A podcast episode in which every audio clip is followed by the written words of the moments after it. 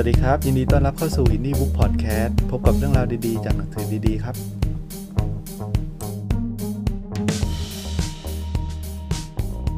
สวัสดีครับ ยินดีเข้าสู่ Indie Book Podcast อีกครั้งนะครับ วันนี้ผมจะมาเล่าเรื่องหนังสือ Becoming นะครับ เขียนโดยมิเชลโอบามานะครับ ผมเปรียบหนังสือเล่มนี้ ไม่ใช่เป็นหนังสือชีวประวัติ แต่ว่าเป็นหนังสือที่เรียกว่าเป็นนวนิยายเรื่องหนึ่งนะครับ คล้ายๆ หนังสือแฮร์รี่พอตเตอร์นะครับ ที่มี เฮอร์ไมโอนี่เป็นตัวเดินเรื่องนะครับ แล้วก็มีพระเอกชื่อบารักโอบามานะครับ พร้อมกับเส้นทางตั้งแต่ตั้งแต่เด็กๆจนถึงการเดินทางเข้าสู่ทำเนียบขาวจริงๆ เรื่องของบารักโอบามามีนิดหน่อยนะครับ แต่ว่าหลักๆก็จะเป็นของมิเชลโอบามานะครับ ก็เป็นหนังสือขายดีอันดับหนึ่งของ New York Times นะครับ แปลไปทั้งหมด 45 ภาษาแล้วแล้วก็ขายไปกว่า 10 ล้านเล่มทั่วโลกนะครับ เขียนโดย มิเชลโอบามานะครับ แปลโดยนุชนาธเนตรประเสริฐศรีความหนาถึงประมาณสัก 534 หน้านะครับ แต่ว่าตอนที่อ่านเนี่ยก็ค่อนข้างเพลินนะครับน่าน่าสนุกสนานน่าติดตามมาก เปรียบเป็นหนังสือที่วรรณกรรมที่ดีๆ มากเล่มหนึ่งนะฮะก็หนังสือก็แบ่งเป็น 4 part ใหญ่ๆนะก็อย่างเช่น part ที่ 1 ก็คือชีวิตในวัยเด็กวัยรุ่น ความรักแบบวัยรุ่น ช่วงหัวเลี้ยวหัวต่อของชีวิตนะครับ ช่วงที่ 2 เป็นช่วงของวัยทำงาน การค้นหาความหมายของชีวิตนะครับ ความรักกับนักศึกษาฝึกงาน ช่วงที่ 3 จะเป็นช่วงที่ตัดสินใจเข้าสู่เวทีทางการเมืองของบารักโอบามานะครับ ตอนที่4จะเป็นบทบาทของสตรีหมายเลขหนึ่งของสหรัฐอเมริกานะครับ เริ่มเรื่องนะครับผมชอบมากเลยก็จะเป็นการเริ่มหลังจากที่มิเชลเนี่ยออกจากทำเนียบข่าวเรียบร้อยแล้วนะครับ หลังจากหมดวาระไป 8 ปี ก็เป็นครั้งแรกนะครับที่เธอสามารถอยู่บ้านด้วยตัวเองนะครับ แล้วก็ทำอะไรหลาย ๆ อย่าง เช่นปิ้งขนมปังด้วยตัวเอง โดยที่ไม่มีใครมาชิงบอกว่าจะหยิบนู่นหยิบนี่ให้นะครับ เธอก็นึกย้อนถึงชีวิตความเป็นมาของเธอ ตั้งแต่ที่ตั้งแต่วัยเด็กจนถึงเป็นสตรีหมายเลขหนึ่งของสหรัฐอเมริกานะครับ ช่วงที่เป็นวัยเด็กนะครับ ครอบครัวของมิเชลโอบามาเนี่ยเป็นครอบครัวที่มีพ่อแม่พี่ชายรวมกัน 4 คน แล้วก็อาศัยอยู่ชั้นบนชั้นที่ 2 ของบ้านของตาของยายนะพออายุได้4ขวบเธอก็เริ่มเรียนเปียโนกับคุณยายละ เพราะว่าคุณยายเนี่ยเปิดสอนโรงเรียนเปียโน แต่ว่าคุณยายเนี่ยค่อนข้างสติ๊กมากเลย ว่าแบบต้องฝึกไปตามบทเรียนนี้เท่านั้นห้ามที่ห้ามที่จะไปฝึกเพลงอื่นก่อนข้ามขั้นเนี่ยก็ฝึกซ้ำๆแต่ว่ามิเชลก็มีขบฏเล็กน้อยก็คือแอบไปฝึกเพลงใหม่ ๆ ของตัวเอง ซึ่งคุณยายไม่ได้รับอนุญาต จนทำให้คุณยาย โมโหเป็นอย่างมากเลย แต่เธอก็ไม่ยอมแพ้นะครับ ก็เป็นการต่อสู้ของเด็กผู้หญิงตัวเล็ก ๆ คนหนึ่งนะที่มีมีเป้าหมายของตัวเอง เธอบอกว่าฉันชอบพุ่งชนเป้าหมาย การเรียนรู้ช่างเป็นมนวิเศษสำหรับฉันนะครับ แม่ของมิเชลเนี่ยเลี้ยงดูเธอเป็นอย่างดีนะครับ แล้วก็วางตัวเป็นกลาง คือไม่ได้ตัดสินเธอนะครับ เวลาที่มีเรื่องอะไรต่างๆนะครับเธอบอกว่า แม่ฉันเพียงวางตัวสม่ำเสมอมั่นคง ท่านไม่ด่วนตัดสินใจไม่รีบก้าวไก่แม่จะสำรวจอารมณ์ความรู้สึกของเรานะครับ แล้วก็คอยรับรู้ชัยชนะหรือความลำบากใด ๆ เวลาที่เราเจอเรื่องร้ายๆ ท่านก็จะสงสารนิดหน่อย เวลาที่ทำอะไรดีเยี่ยม แม่ก็จะชมเชย แค่พอให้รู้ว่าท่านดีใจกับเราด้วย ตัวอย่างคำสอนของแม่นะครับ ก็คือลูกไม่ต้องชอบครูที่สอนก็ได้ แต่ว่าสมองของครูคนนั้น รู้เรื่องคณิตศาสตร์ดี แบบที่ลูกอยากให้สมองของตัวเองมี ใส่ใจแค่นั้นเถอะที่เหลือไม่ต้องไปใส่ใจอะไรหรอกนะครับ พอถึงช่วงวัยรุ่นนะครับ ก็จะเป็นช่วงของการเปลี่ยนแปลงของร่างกายและจิตใจนะครับเป็นช่วงที่เพื่อนเริ่มมีอิทธิพล มีความรักแบบหนุ่มสาว มีการ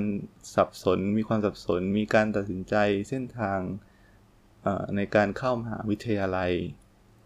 ครั้งหนึ่งเธอไปไปปรึกษาอาจารย์แนะแนวคนหนึ่ง เธอสะดุ้งอย่างแรงกับประโยคที่หล่อนพูดออกมานะครับ เธอก็พูดว่าฉันไม่แน่ใจว่าเธอจะเหมาะสมกับพรินสตัน ความเห็นของหล่อนหลุดปากออกมาไวๆพอกับความไม่ใส่ใจ งานถนัดอย่างหนึ่งที่หล่อนทำมาทั้งวันอย่างคล่องแคล่ว เจนจัดคือ คอยบอกว่านักเรียนปีสุดท้ายใครเหมาะหรือไม่เหมาะกับสถาบันไหน หล่อนบอกให้ฉันมองต่ำไว้ ซึ่งตรงข้ามกับทุกสิ่งทุกอย่างที่พ่อแม่สอนมานะครับ ก็เธอก็พยายามนะฮะหลังจากนั้นอีกไม่นานเนี่ย เธอก็ได้รับจดหมายให้เข้าเรียนที่พรินสตันนะครับ ซึ่งเป็นครั้งแรกที่มิเชลเนี่ย จะเข้าไปอยู่ในสังคมของคนผิวขาวพรินสตันทำให้เราเข้าใจบริบทของการแบ่งสีผิวของคนอเมริกันอย่างอย่างรากลึกนะครับก็จริงๆแล้ว โดยโดยภาพภายนอกเนี่ยก็คืออเมริกาเนี่ยก็คือประกาศว่าไม่มีการแบ่งสีผิว แต่ว่าในความเป็นจริงแล้วเนี่ยก็ยังมีอยู่นะครับ อันนี้มาดูตอนที่เขาจบ แล้วก็มาเริ่มทำงานกันแล้วบ้างนะครับ เป็นความรักกับนักศึกษาฝึกงานนะครับหลังจากที่เธอจบจากมหาวิทยาลัยนะครับ เธอก็เข้าทำงานที่แผนกดูแลทรัพย์สินทางปัญญาและการตลาด และเธอรับหน้าที่เป็นพี่เลี้ยงดูแลนักศึกษา ฝึกงานเจ้าเสน่ห์คนหนึ่งที่ชื่อว่าบารักโอบามานะครับ บารักโอบามาเนี่ยมาสายตั้งแต่วันแรกเลย เขาสร้างกระแสให้คนบริษัทคนในบริษัทตื่นเต้นนะครับ ส่วนหุ้นส่วนฝ่ายบริหารยืนยันว่า เขาเป็นนักศึกษากฎหมายที่มีพรสวรรค์มากที่สุดเท่าที่เธอเคยพบนะฮะมิเชลรู้สึกหมั่นไส้เล็ก ๆ แล้วก็ไม่ค่อยชอบบารักตั้งแต่เริ่มต้นนะครับ แต่ว่าเขาก็ได้พูดคุยแลกเปลี่ยนเรื่องราว บารักก็เล่าว่าบางบางบางครั้งเนี่ยครับในช่วงในช่วงวัยรุ่นเนี่ยเขาเป็นคนที่ไม่เอาไหน ไม่ค่อยยับยั้งชั่งใจนะครับวัยรุ่นเขาก็เคยสูบกัญชาบริเวณแถวแถวตีนเขาภูเขาไฟทว่าเส้นทางบางเส้นทางของเขาได้เปลี่ยนไปนะครับ แล้วก็ก้าวเข้าหาตลักอันซับซ้อนของเขาเอง โดยรวมแล้วเนี่ยเขาเป็นคนที่เรียบง่ายสมถะนะครับ รู้ว่าตัวเองเนี่ยร่ำรวยสติปัญญา แล้วก็สักพักสองคนนี้ก็คบกันนะครับ คืนหนึ่งที่ฉันตื่นขึ้นมา เจอเขามองที่เพดาน แสงไฟจากข้างนอกส่องให้เห็นด้านข้าง ท่าทางเขาดูกุ้มๆราวกับกำลังไตรตรองอะไรบางอย่างลึกซึ้งเป็นการส่วนตัว มิเชลก็ถามว่านี่คุณคิดอะไรอยู่นะครับ บารักโอบามาก็ยิ้มแบบอายๆว่าตอบว่าผมแค่นึกถึงปัญหาความไม่เสมอภาคของรายได้นะ เห็นไหมครับ ก็ขนาดที่นอนอยู่ในห้องนะฮะก็ได้ไปคิดเรื่องที่แบบเกี่ยวกับเรื่องสังคมนี่เป็นเป็นจิตใจของทางบารักโอบามาเองเลยนะครับหลังจากที่บารักกลับไปเรียนที่ฮาวาดนี่นี่ขอบอกก่อนนะครับ ว่าจริง ๆ แล้วเนี่ยบารักเนี่ยอายุเยอะกว่ามิเชลนะครับ แต่ว่าเขาเรียนเหมือนกับเรียนช้าไปนิดนึงนะฮะหลังจากที่บารักกลับไปเรียนที่ฮาวาดเนี่ยเขาก็ได้สร้างประวัติศาสตร์ด้วยการรับได้รับเลือกเป็นประธานจัดทำวารสารฮาวาด Law Review นะครับ ซึ่งถือว่าเป็นคนคนอเมริกันเชื้อสายแอฟริกันรายแรกที่ได้เป็นประธานวารสารที่พิมพ์มากว่า 103 ปีนะครับ จุดนี้หลังจากที่บารักจบเนี่ยบารักสามารถเรียกเงินเดือนจากบริษัทกฎหมายชั้นนำปีนะครับ แต่ว่าจุดประสงค์ของบารักเนี่ยมันมันไม่ใช่เรื่องของการทำเงินเพียงอย่างเดียวนะครับเรื่องของจุดหมาย ของบารักเนี่ยค่อนข้างท้าทายกับทางมิเชลเป็นอย่างมาก เธอเขียนบันทึกว่า ข้อที่ 1 ฉันรู้สึกสับสนว่าอยากให้ชีวิตของตัวเองเนี่ยมุ่งไปทางไหน อยากให้ตัวเองเป็นคนแบบไหน อยากมีส่วนร่วมทำประโยชน์ให้กับโลกอย่างไรนะข้อที่2เนี่ยฉันเริ่มจริงจังมากเรื่องความสัมพันธ์กับบารักโอบามา แล้วก็รู้สึกว่าตัวเองเนี่ยต้องจัดการให้ดีกว่านี้ฉันบอกกับแม่ว่าฉันไม่มีความสุขกับงานที่ทำไม่มีความสุขเอามากๆนะครับ แล้วหลังจากนั้นทางมิเชลก็เธอก็สูญระหว่างที่ทำงานไปเธอก็สูญเสียพ่อนะครับเขาเขาก็บอกว่า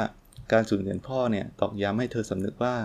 ไม่มีเวลามัวแต่นั่งคิดคำนึงแล้วว่าตัวเองควรเดินไปทางไหน ฉันแน่ใจว่าตัวเองทำให้โลกได้มากกว่านี้ ถึงเวลาที่ต้องขยับแล้วนะครับ คือมิตอนที่ตอนที่เขาคิดเรื่องนี้ครับเขาทำงานที่บริษัทกฎหมายที่ ที่แบบ ที่ดีแล้วก็ให้เงินเขาเยอะมากนะครับ แล้วเขาอยากจะเบี่ยงเบนตัวเองไปทำงานที่เขาชอบนะครับซึ่งการเบี่ยงเบนเนี้ยทำให้รายได้ของเขาก็ลดลงเยอะนะครับ แล้วก็คนอื่นเนี่ยไม่มีใครสนับสนุนสักคน แต่การเบี่ยงเบนเส้นทางในชีวิตครั้งสำคัญเนี้ยบารักโอบามาเนี่ยเชื่อมั่นว่า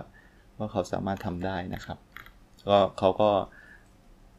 ลุยไปนะครับ แล้วก็ไปทำงานที่เกี่ยวกับเรื่องของสังคม เรื่องของการพัฒนาสังคม หรือว่าช่วยเหลือสังคมพวกนี้นะครับคราวนี้มาดูตอนที่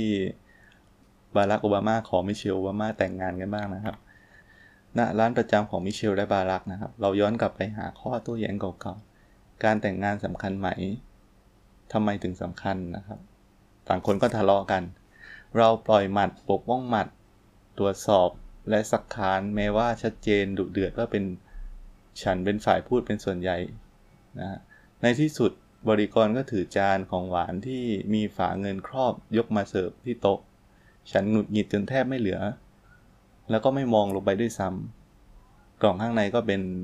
แหวนเพชรนะครับ บารักคุกเข่าลงข้างหนึ่งและเอ่ยถามอย่างจริงใจด้วยเสียงเจออด้วยเสียงเจืออารมณ์ ว่าฉันจะให้เกียรติแต่งงานกับเขาไหม ฉันตกตะลึง จ้องแหวนบนนิ้วตัวเองสักครู่สักครู่ใหญ่ มองหน้าบารักให้แน่ใจว่าทั้งหมดเป็นเรื่องจริงนะครับอันนี้ part ต่อไปเป็น part เรื่องของการเมืองนะครับการเป็นภรรยาของคือตอนแรกเราเข้าใจว่าการเข้าเข้าเป็นสมัครตำแหน่งประธานาธิบดีเนี่ยมันก็ดูไม่ค่อยยากเท่าไหร่นะครับแล้วก็เป็น คนที่เป็นสตรีหมายเลขหนึ่งก็คงไม่ได้มีหน้าที่อะไรมากมาย แต่หลังจากที่ผมได้อ่านหนังสือเล่มนี้แล้ว จริง ๆ แล้วเนี่ยรู้สึกว่าการเข้าสู่ตำแหน่งประธานาธิบดีเนี่ยมันมีหลาย ๆ อย่างที่ต้องทำแล้วก็งานค่อนข้างกดดันนะครับ แล้วก็ต้องมีทีมงานที่ที่ดีมากด้วย มีการวางแผนกลยุทธ์ต่างๆ มากมายเลยนะครับ ในการเป็นภรรยาของผู้ชิงตำแหน่งประธานาธิบดีของสหรัฐเนี่ยจริงๆก็มาพร้อมกับภาระ อันหนักอึ้งนะครับ เพราะว่าเธอเล่าให้ฟังว่าจริง ๆ แล้วเนี่ยมันมีการต่อสู้ทางจิตใจ คือเธอก็อยากมีชีวิตที่เรียบง่ายนะครับ มีสามีมากินข้าวกับเธอทุกวัน แต่ว่าตอนนั้นเธอมีลูกสองคนละ แล้วก็ต้องตัดสินใจว่าจะทำยังไงดี จะแบบอนุญาตให้บารักลงตำแหน่ง ลงลงรับตำแหน่งประธานาธิบดีหรือเปล่า เธอได้ มีมีช่วงสำคัญที่เธอได้คิดนะครับค่ำคืนที่บารักอยู่ที่วอชิงตันฉันนอนอยู่คนเดียว รู้สึกเหมือนตัวเองต้องต่อสู้กับโลก ฉันอยากเก็บบารักไว้ไว้ให้แก่แค่คนในครอบครัว ขณะที่ใครๆดูอยากจะให้เขาขึ้นบริหารประเทศนะฮะก็สุดท้ายแล้วเนี่ยมิเชลก็อนุญาตให้บารักลงตำแหน่งประธานธิบดีนะครับ แล้วก็เขาก็ได้ช่วยงานหาเสียงกับบารักมากมายเลยนะครับ เขาบอกว่าสุดท้ายสรุปได้ว่าฉันยอมตกลง เพราะฉันเชื่อบารักเป็นประธานาธิบดีที่ดีมาก เขาเป็นคนที่มั่นใจตัวเองที่น้อยคนจะเหมือน เขามีสติปัญญาและมีวินัยพอที่จะทำงานนั้นนะครับ ฉันตอบตกลง เพราะรักเขาและศรัทธาในสิ่งที่เขาทำอ่ามาดูเส้นทางที่เข้าสู่ทำเนียบขาวกันบ้างนะครับ เส้นทางที่เข้าสู่ทำเนียบขาวเนี่ยบารักและมิเชลค่อนข้างทำงานหนักนะครับ แล้วก็เป็นทำงานร่วมกับ กลุ่มมืออาชีพกลุ่มหนึ่งที่มีความทุ่มเทสุดๆ ก็มีการโจมตีมากมาย มีทั้งคนชอบแล้วก็คนไม่ชอบนะครับ จากเรื่องคนธรรมดาก็ถูกขุดคุย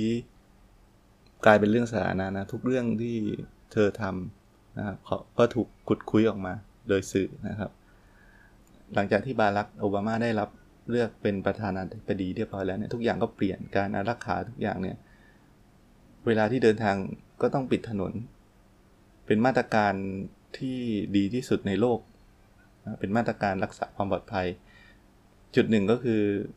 ก็รู้สึกอุ่นใจนะครับว่าการการรักษาความปลอดภัยของประธานาธิบดีของสหรัฐเนี่ยก็ค่อนข้างแบบอันดับหนึ่งอะของโลก แต่ว่าอีกอีกอีกด้านหนึ่งของมิเชลก็คือเขาบอกว่ามันรู้สึกแบบไม่อิสระนะ แล้วก็ รู้สึกอึดอัดอยู่บ้างเหมือนกัน พอเธอเข้าไปเป็นตำแหน่งสตรีหมายเลขหนึ่งของอเมริกานะมันไม่มันไม่ใช่เป็นตำแหน่งที่เป็นทางการ แล้วก็ไม่ได้มีงานอะไรที่ชัดเจนนะครับ ไม่มีเงินเดือน แล้วก็ไม่ระบุหน้าที่ด้วยคล้ายๆพ่วงมากับตำแหน่งประธานาธิบดีนะซึ่งเธอไม่นิยามตัวเองให้ชัดเนี่ย เธอจะถูกคนอื่นชิงนิยามในความเป็นตัวตนของเธอนะ สิ่งที่เธอทำที่ผมจำได้ก็คือ เริ่มต้นโครงการปลูกผักในทำเนียบขาวนะครับ แล้วก็เป็นโครงการที่เกี่ยวกับเรื่องของการลดอาหารขยะในโรงเรียนนะครับ แล้วก็ให้นักเรียนทานอาหารที่มีประโยชน์นะครับผมชอบอยู่ช่วงหนึ่งนะครับก็คือ